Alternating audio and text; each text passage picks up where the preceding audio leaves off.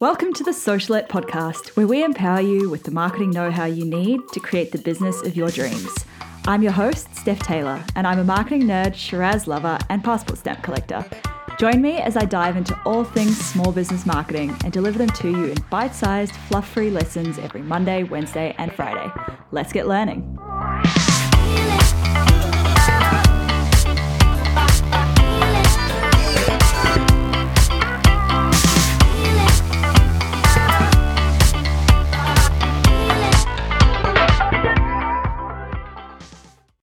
Hey, welcome back to the Socialette podcast. This is episode 26, where we're looking at taking better Instagram photos.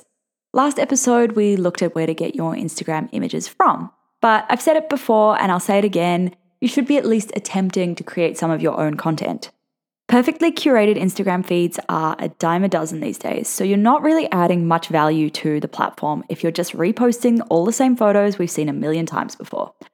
Obviously, it's a lot of work taking all your Instagram photos yourself, which is why I don't expect you to.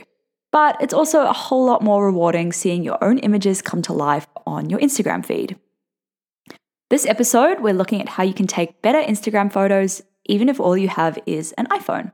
In fact, for the purpose of this episode, I'm going to assume that you're taking your photos on an iPhone or other smartphone camera because most people don't have access to a fancy schmancy camera. And I don't recommend you go out and buy the most expensive camera out there if you're just going to use it for a couple of Instagram posts. All right, before we get stuck in, I just want to quickly tell you about my free Instagram cheat sheet seven savvy strategies to ignite your Instagram. It's packed with amazing tips to grow your Instagram and build an audience of followers who care about your business and care about what you have to say so to download that, head to stephtaylor.co forward slash 26. All right, tip number one for better Instagram photos make sure you've got good lighting. Lighting can make or break a photo, especially if it's on a smartphone camera. You know how you often see photos on Instagram that look yellow and grainy? This is because the lighting wasn't right when the photo was taken. You don't need to go and splash out on any fancy lighting kits or anything. Just a bit of good old sunlight and a window, it's usually enough. If you're trying to uplevel your product photography a little bit, you might look on eBay to get some light boxes or something, but you'll figure your style out soon enough. Maybe you prefer strong, direct sunlight with harsh shadows, or maybe you're more of the muted light type.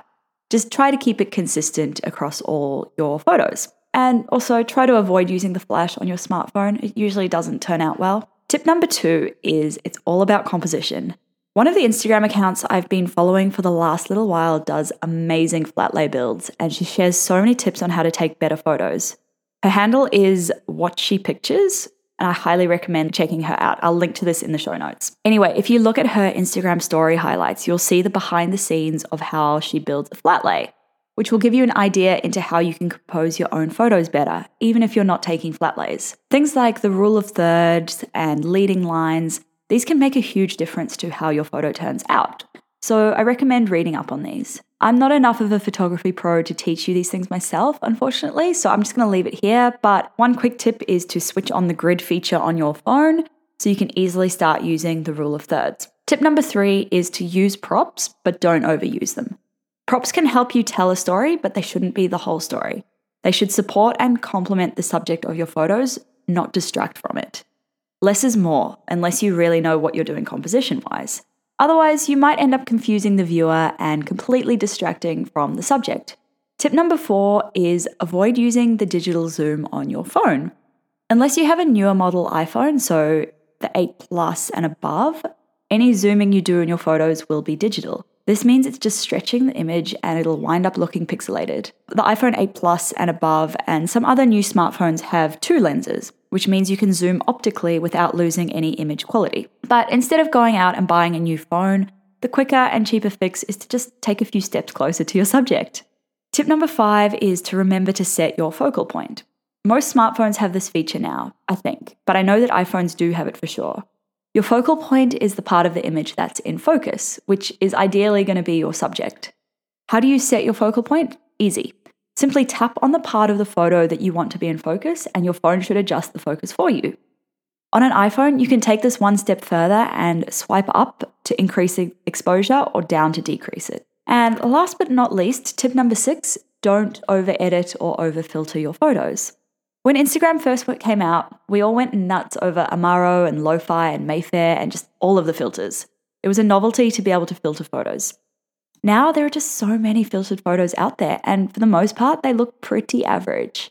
So instead of attacking your photos with filters, learn how to edit them subtly so that you enhance the image rather than trying to change it completely. If the image that you've taken is well composed, well lit, you shouldn't have to try and transform the image completely. If you absolutely must edit your photos, look at other apps like VSCO or a color story for some more subtle, less overused filters. And I will link to those in the show notes as well at stephtaylor.co forward slash 26. That's it for this episode. Don't forget to download my free cheat sheet, Seven Savvy Strategies to Ignite Your Instagram from stephtaylor.co forward slash 26. If you're enjoying these episodes, don't forget to subscribe so you don't miss a new episode released every Monday, Wednesday, and Friday. And if you're enjoying this podcast, I'd hugely appreciate it if you could leave me a rating and a review in Apple Podcasts or iTunes. Thank you very much for listening, and I will see you next time.